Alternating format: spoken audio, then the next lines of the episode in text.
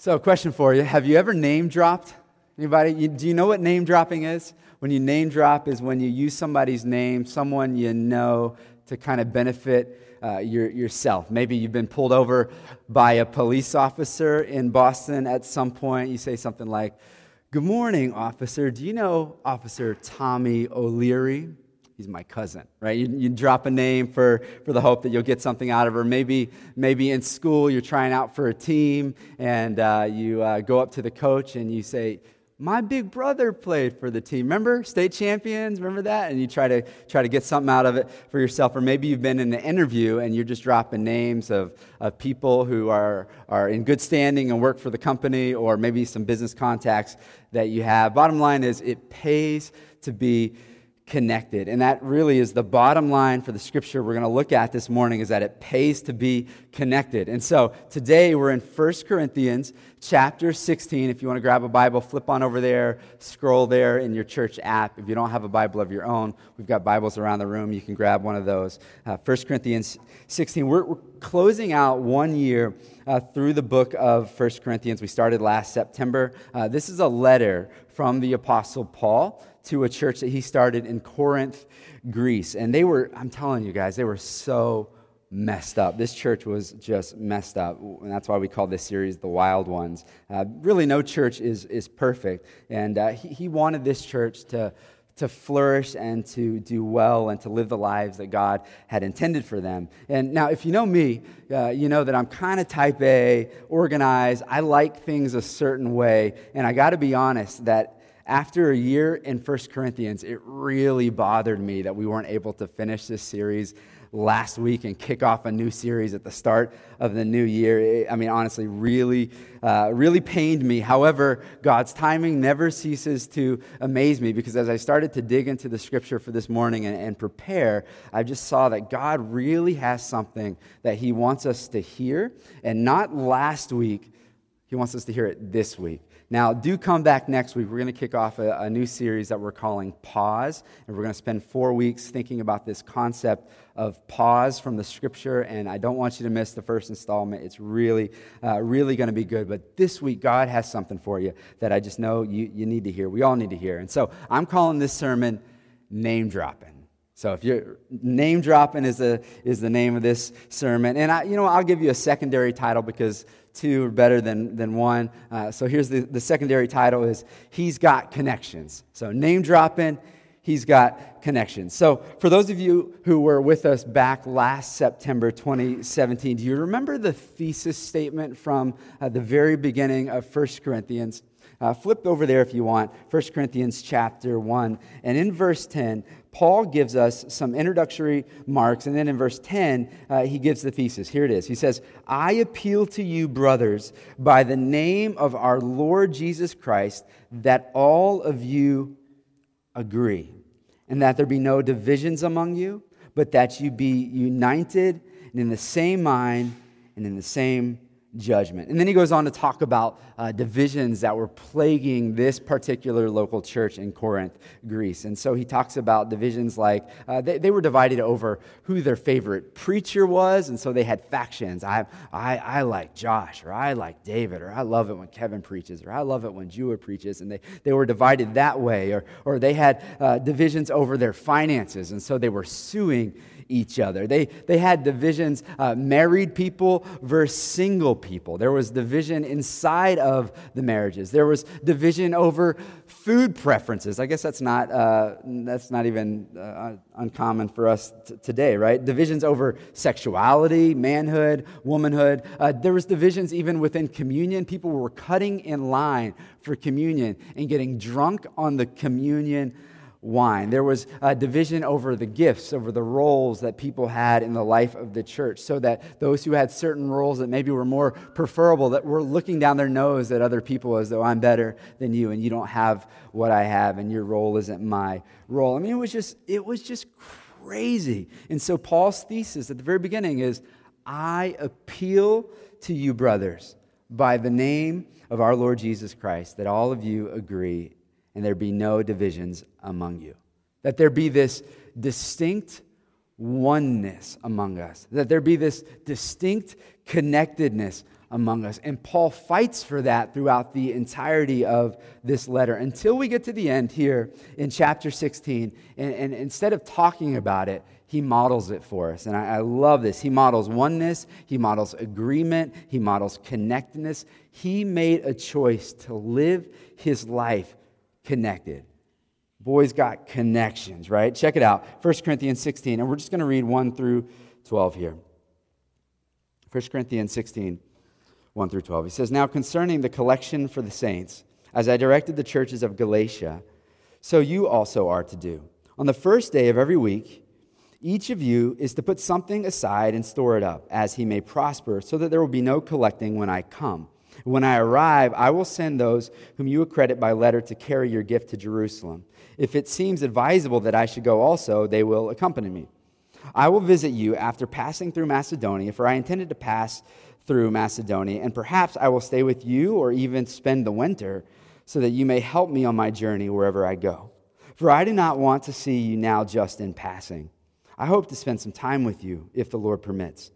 But I will stay in Ephesus until Pentecost, for a wide door for effective work is open to me, and there are many adversaries.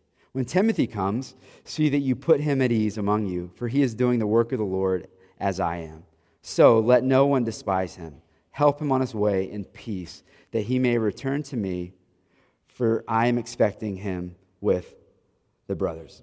Now, concerning our brother Apollos, I strongly urged him to stay or to visit you with the other brothers, but it was not at all his will to come now. He will come when he has opportunity.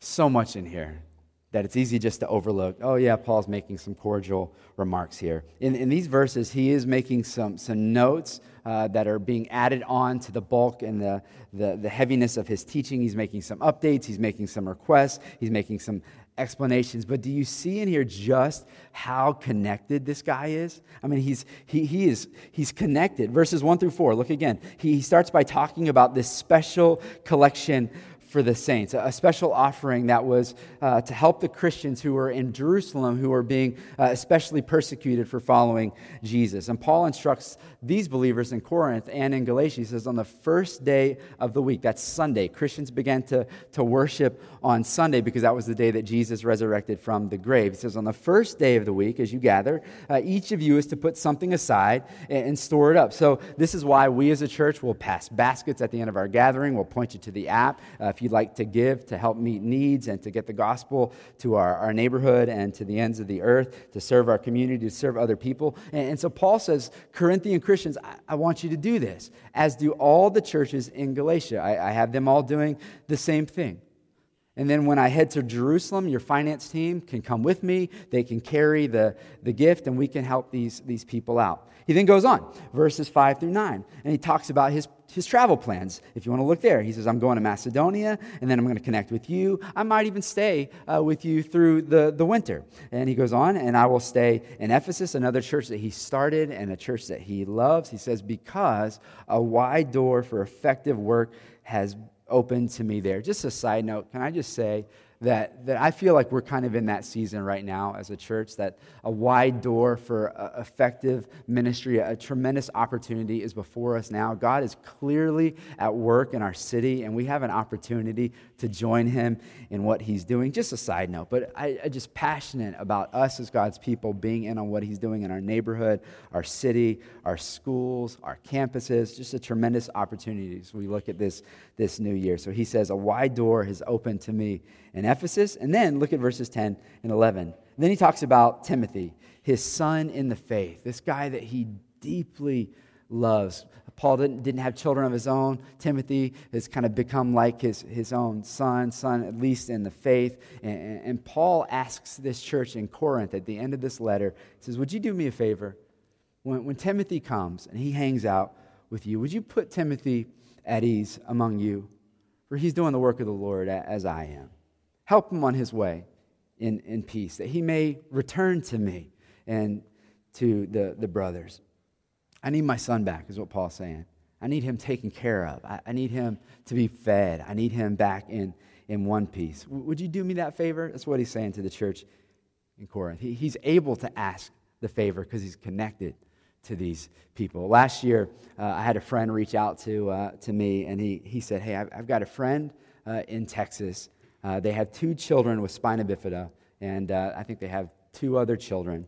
And uh, one of the, the kids is really in serious need of a, of a surgery, but their finances are just, they're just wiped out, and they can't afford uh, to stay at a hotel. They're going to come to Boston, uh, to Children's Hospital, to be uh, in, this, in this process of getting this surgery. And, and so the friend reached out to me, is there anything that, that maybe you guys could do? And, and Becky and I got really excited because we were actually going away uh, for vacation during the time that they were coming up to, to stay uh, for the surgery. And so we said, actually, take our house. You can have the whole thing. And it was so cool for me. I just love my wife, just watching her just get, she got excited. She, she deep cleans the house. She gets it all beautiful. She gets flowers in the vases. She buys gift cards and, and pulls out like a list of places that you can, you can eat at. She fills up the pantry and the fridge with groceries so that when we go, that they're, they're all, I just, I love this woman. She's, she's amazing. And, and here's the deal. Someone in our faith family has family. And so their family is our family, right? A friend of yours is a friend of mine. Your family is my family. That's what, that's what Paul's saying. He's like, my, my son in the faith, Timothy, he, he's coming through. Can you, can you take care of him? It pays to be it pays to be connected. Now, here's what I want you to see in these first 12 verses here. If you're taking notes, which is on the back of your river guide, or you can do it through the church app there, if you're taking notes, there's really two sections that I want you to see here in these first 12 verses. The first section is section uh, verses 1 through 4, the second section is 5 through 12.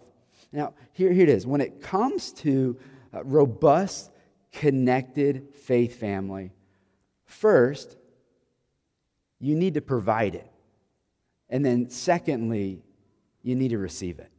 You need to provide it, verses 1 through 4, and you need to receive it, 5 through 12. Now, now we all know that Paul himself, he, he provided it, right? He spent his life building churches, planting churches in major urban centers, and, and, and that's what he, he spent his life doing. And, so here eh, we see him, him providing it. Verses 1 through 4, he's ensuring the care of struggling believers in Jerusalem who are being persecuted in, in, in Jerusalem by both uh, the Romans and the Jews. So they're getting it on both sides. The Bible talks about sorrow upon sorrow. That's what they were, that's what they were going through. And so Paul says, let me, let me make sure they're cared for that they've got family looking after them. And so he, he provided it. But then the other thing that I, I, think we might easily overlook, but we have to know about the Apostle Paul, I mean, this is the Apostle Paul, is that he also sought to receive it. 5 through 12, we, we just talked through it, that, that he asks that he could receive some of the benefits of connectedness. Verse 5, Corinthians, can I stay with you? When I'm passing through. Verse 6 Would you be able to help me on my way? Help me get fueled up, help me be refreshed, help me get the supplies I need, etc. Right? Verse 7, he says, I don't want to just pass through. I want to get some real time with you, he says. And then in 10 through 11, will you help my, my son in the faith, Timothy? Paul is saying, I, I need it. And, and, and can, you, can you even help my, my son in the faith, Timothy? I had a sweet uh, moment on a Sunday uh, back in August. Uh, I know it was a big vacation season, and so probably a lot of you were away. Uh, but there was this family uh, in town in the city from China, and they were dropping off their, their daughter at college.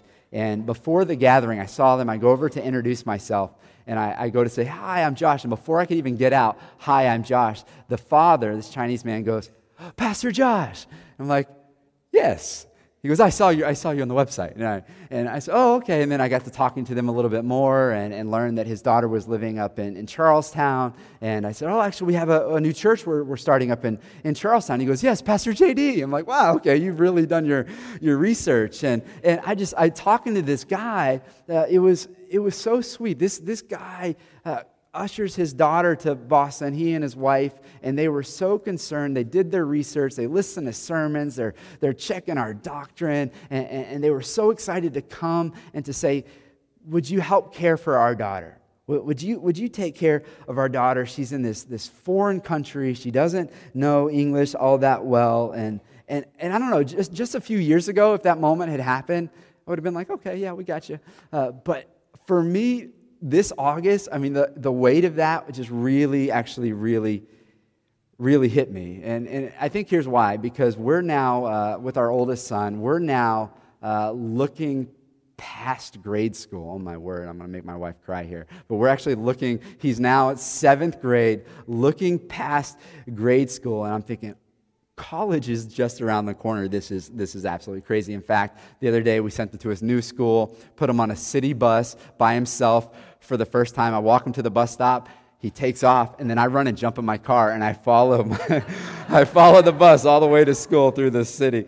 And uh, I mean, I get it, right? I get Paul. I get this, this father from, from China that, that to have trustworthy people to care for my family, to act as family for them. It pays to be connected. And then that dad, uh, he ends, he, they hang out, to, they, they basically locked up the building here with us at the end of the day. They stood with us till the end. And then he says, Can I get a photo?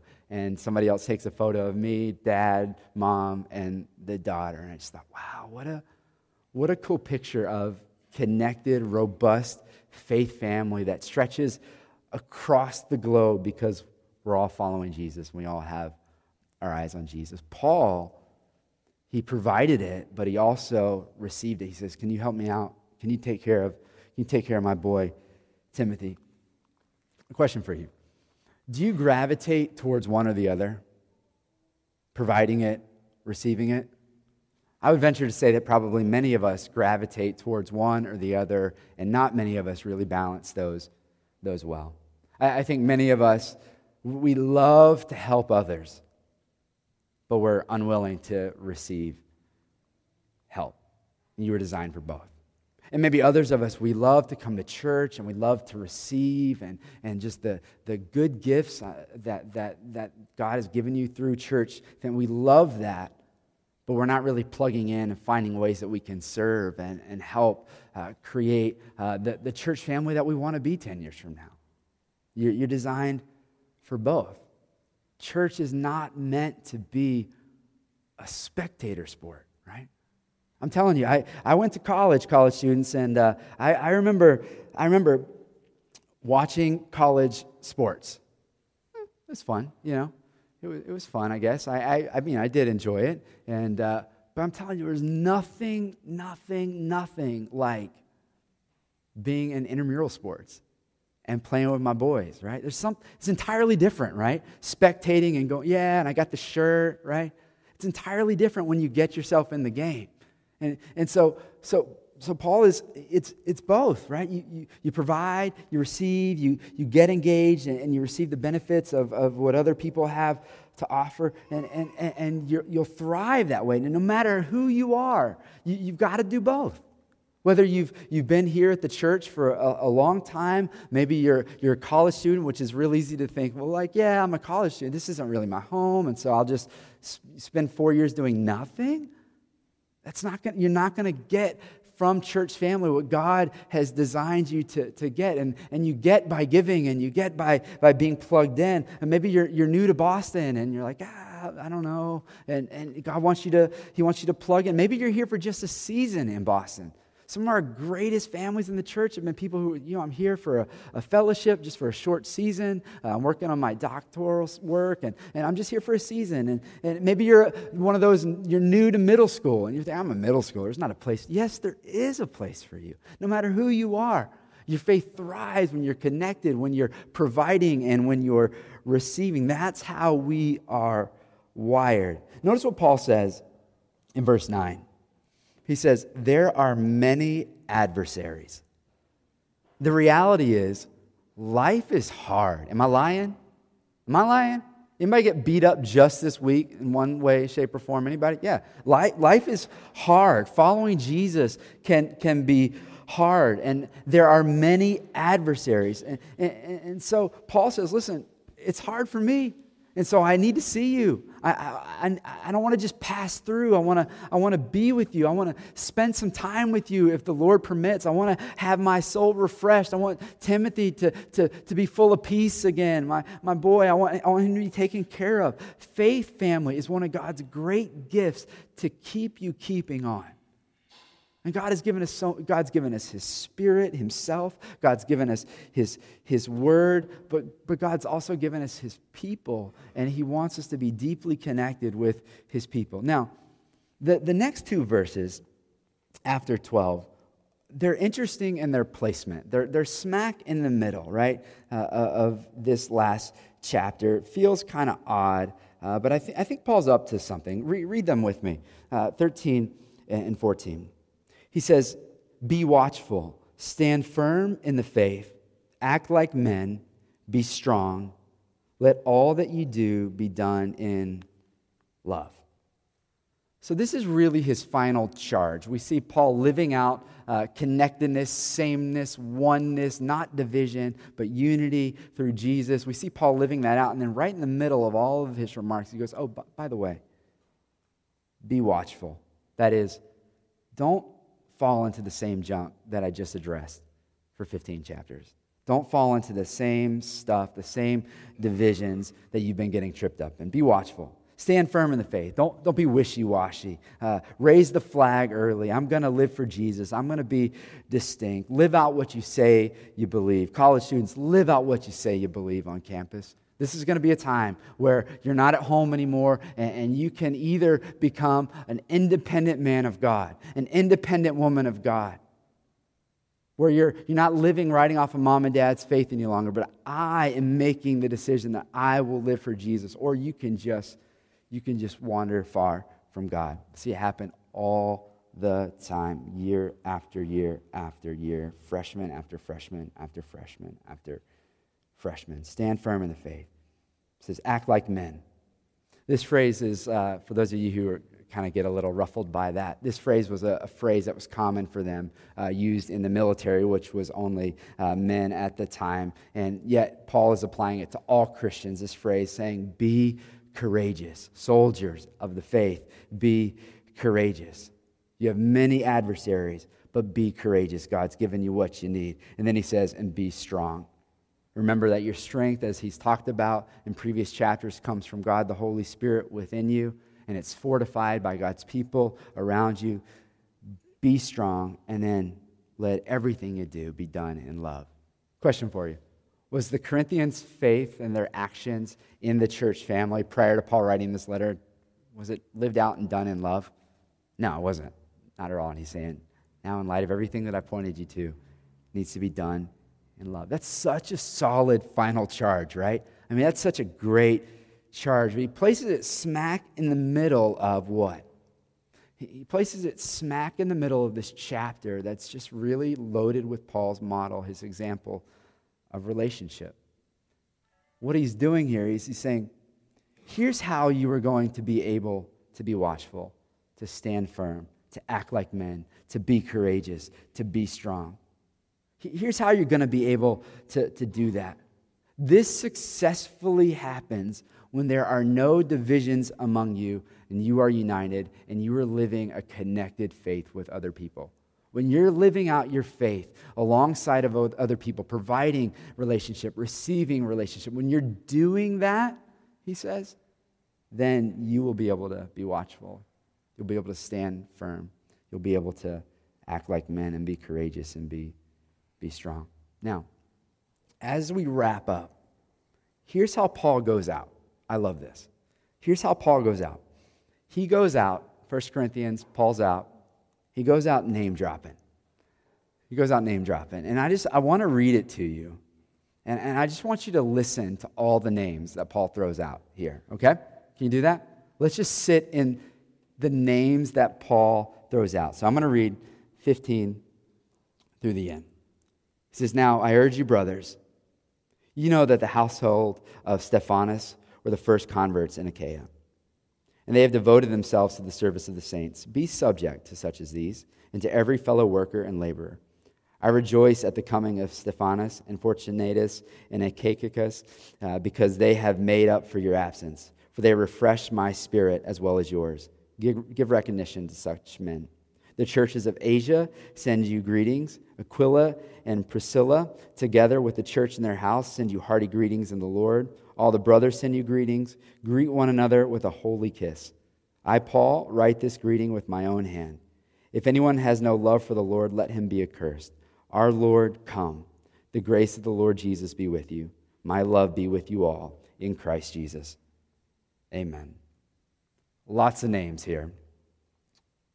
Final remarks like be subject to, willingly follow the, the leadership that, that God has put over you. They're, they're here to help you be connected. They're here for your, your, your care and for your protection. He gets updates about, about people who have been helpful. Uh, he says, I want you to, to remind Corinth to thank them. Church, thank them. Be grateful for them. And, and, I, and then I love this. He says, You better kiss each other. You better, this is one of those that we don't literally live out together on a Sunday, but he says, You better kiss each other. This is his way of saying there needs to be real affection in your hearts for each other, church. You got to foster that. If, you don't, if you're sitting here right now and you don't have real affection in your heart for the, the people around you, the question you need to ask yourself is so, so how do I get there? What, what steps do I need to take to get there, to, to, to grow that, nurture it? Help it, help it grow. And then I've got to point this out. Verse 21, Paul says, And I wrote this letter with my own hand. Now, most of his other letters, not all of them, but most of his other letters, I know he, he wrote with his own hand uh, the letter uh, Philemon as well. But most of them he dictated to somebody. Okay, write this down. Or Paul had been beaten so badly and imprisoned or is in chains that, that he couldn't write it himself, so he's dictating to other people. He says, This one this, this one's different, Corinth. I love you so much. I care for you so much. I so want to see you thrive and to do well in life and in faith and in, in mission that, that I wrote this thing out with my own hand. He, he, he labored over it himself. Why? Because he has such a deep affection for these people. And he's very careful with this relationship. Bottom line here is that Paul is connected. He's connected not just as a pastor, he's, he's connected as recipient. And, and that's the example for every single one of us is, is to have a relationship with, with church that is robust, that is, I'm, I'm providing, I'm receiving. It goes both ways. That's what God wants for us. That's what Paul had. That was the example he closes out with here. And that's the example that will undergird your ability to be courageous and to stand firm in the faith and to act like men and to be strong. Many of you know our, uh, our dear Miss Heyman. I love her so much. She's such a great friend to me. And uh, I remember after years of praying for her, one of my greatest joys in ministry was getting to see her come to faith in Jesus and then baptizing her right up here was one of my greatest joys uh, in, in, uh, in ministry. And one of my favorite things about Miss Heyman is a lot of times we'll have conversations and I'll say somebody's name and she'll say, Oh, yeah, that's my cousin. I'm like, what are you talking about? I mean, she's just, she's related to everybody in Boston. I mean, it's just unbelievable. I mean, she really, she really is. Oh, you know Will Bullock? Oh, yeah, yeah, he's a good friend of mine. I mean, just unreal the people that she knows. That's my niece, that's my nephew, that's my uncle, that's my cousin, that's my godchild. I'm like, dang, Miss Heyman, you know everybody. You're connected to everybody. And she just kind of shrugs her shoulders. I got a big old family. It's true, right? She's just got a big old family. And let me just tell you something. This is not just Miss Heyman. Even if you're not from Boston, I, I, I, want you to know, you need to hear this, that, that when you give your life to Jesus, you can shrug your shoulders and say, I got a big old family. I'm connected in Boston. I, I, got, I got people there. I got people in Boston. At the beginning of the letter, Paul says, chapter 1, verse 10, I appeal to you, brothers, by the name of our Lord Jesus Christ that you all agree and that there be no divisions among you. His appeal for unity, for, for, for connectedness, his appeal is by the name of the Lord Jesus. When I was younger, as a teenager, I'd go out, and my mom was always worried I was going to get into some kind of trouble. One of the things she'd always say on my way out the door is Joshua, Joshua, remember, you're a Wyatt like the Wyatt name is just something, you know, remember you're a Wyatt. And great grandma says that we're connected to uh, English royalty, by the way. And so, but I, have talked to other people and they say, well, that's funny, my grandma said the same thing. My grandma said, I'm from Scottish royalty. It's, anyhow, remember, you're, Josh, you're a Wyatt, right? That, that name, right? That family name. we are Christians. We are we're Christians. Christ is our, our name that we unite around. Not Wyatt, not Heyman, not Smith, not what. The name that we are united around is the name of Jesus because, as the Bible says, there is no name under heaven given to men by which we must be saved. Given to men. The name of Jesus has been given to you. You are now, you look to Jesus in faith, you are now a Christian. And that name unites us. And as you look through the list of names that Paul keeps dropping, not just here, but in all his epistles, all his letters, those names and that name, Jesus, it, it, it crosses ethnic divide, it crosses economic divide. It crosses generational divide. Nations who were once hostile to each other share the name of Jesus. We are in Boston's most ethnically diverse neighborhood right now. And look around this room. That's beautiful. It's because of the name of Jesus. And one of my favorite things about the Apostle Paul is that at the end of all of his letters, he just drops a bunch of names. And so this week I've been kind of looking through uh, his epistles, his, his letters, and I started to compile a list of the names that he drops in the final chapters of each of his epistles. And so I want to do it one more time. Here, here's how I want to close I want to close by reading some names from his very first epistle. Because I thought, I thought, actually, honestly thought for a few weeks now that I would get up here and read all the names, and I just realized that's not even possible. Um, once I got into the first epistle. The first letter, Romans, all the way to his last, uh, 2 Timothy. It's unreal. But I'm going to I'm gonna do this. I'm going to attempt this. And this is a preacher pro tip right now. What you do is you say it really fast or you fake it, right? And so uh, you just bear with me. But can we do this? This might feel a little odd for you, and I don't normally ask people to do this, but would you just close your eyes for a minute as I read the names on the backside of Romans to you? And I want to let it encourage your heart, inspire your heart, that, that your list of names might grow, maybe in number, at the very least in depth of relationship. This is God's design for you. You ready? The backside of Romans. Phoebe, a servant. Priscilla and Aquila. Epaenetus. Mary. Andronicus and Junia, my kinsmen and my fellow prisoners, Ampliatus, my beloved in the Lord, Urbanus, my fellow worker, Stachys, Apelles, who is approved in Christ. See how he, he reminded Apelles, you have the approval of the Lord, you don't need anybody else's approval. The family of Aristobulus, my kinsman Herodion, the family of Narcissus, workers in the Lord, Tryphaena and Tryphosa, Persis, who has worked hard, Rufus, you are chosen in the Lord, and your mother, who has been a mother to me as well. Greet Asyncritus, Phlegon, Hermes, Patrobas, Hermas, and the brothers. I like that. Hermas and the boys. Philologus, Julia, Nereus and his sister, Olympas, and all the saints who are with him. Greet one another with a holy kiss. That's just his first letter. You can open your eyes.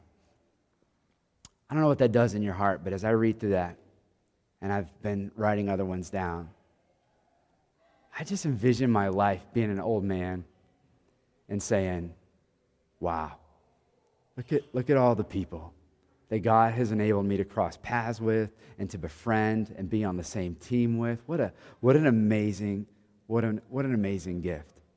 Maybe, I don't know, maybe as we read that, uh, you found a name for your next baby. Uh, who knows? But name dropping, connections. I'll be really transparent here. Our heart as a church is to see you connected to Jesus and to other Christians, to Jesus and his mission as you have a relationship with Him and, and to each other. That's, that's what we're aiming for. And we believe that if we can help you be connected to Jesus and to other Christians, your faith will thrive. Paul had connections because Paul made a choice to live his life connected. And you can have connections. You can have a deep Rolodex, black book, contact app, right? You can have it deep if you make a choice to live your life connected. Connected to Christ, connected to each other. It does take work, it takes time to build those relationships. But promise you, I promise you, it's so worth it. As I look back at the churches that I've been involved with in my life, even prior to becoming a pastor, I'll tell you, when I say that was an amazing church experience, it wasn't because the preacher was so funny. It wasn't because the worship was so good, just the quality of music. It wasn't because the facility was incredible. You know what it was? Every single time as I look back, the ones that those, those stood out, the relationships were amazing. And it, you know what? I'll tell you this too. It didn't depend on that church. It always depended on me. It always depended on whatever season of life I was in. Did I choose in that season to prioritize those relationships? Because I could prioritize this is this season is books only and just books. And those were the seasons I was incredibly anxious and stressed out and felt alone. It's a choice. It's a choice. Paul chose to live his life connected. I'm choosing to live my, my life connected. We want to invite you to live your life connected to Jesus and to his people. And then you thrive. Let's pray. God, thank you so much for this amazing reminder at the end of a really amazing book. God, we're thankful that you have made a way for people who are so different ethnically, socially, economically, generationally that we can be one in Jesus. There is neither Jew nor Greek, slave nor free, male nor female. You are all one, Jesus. Thank you for that name that unites us. And God, we pray today that if there's anybody in this room who has never been connected by faith to Jesus, been made right with God through the work of Jesus on the cross, paying the price for their sins and giving them forgiveness, a clean start, and a new life that today they in their heart would trust in Jesus and turn to you in faith. And God, I pray for, for those in this room who they know Jesus, but they're, just, they're not connected. And they're not going out of their way to help others get connected. Lord, that you would stir their hearts and that this semester and this year would be a new season for them, a season of, of really investing in relationships and really thriving in faith. And so, God, I, I commit them to you. May we all grow old and look back and just have so many tremendous relationships. People who have been there for us and we've been there for them. And we've grown together. In Jesus' name we pray. Amen. Amen.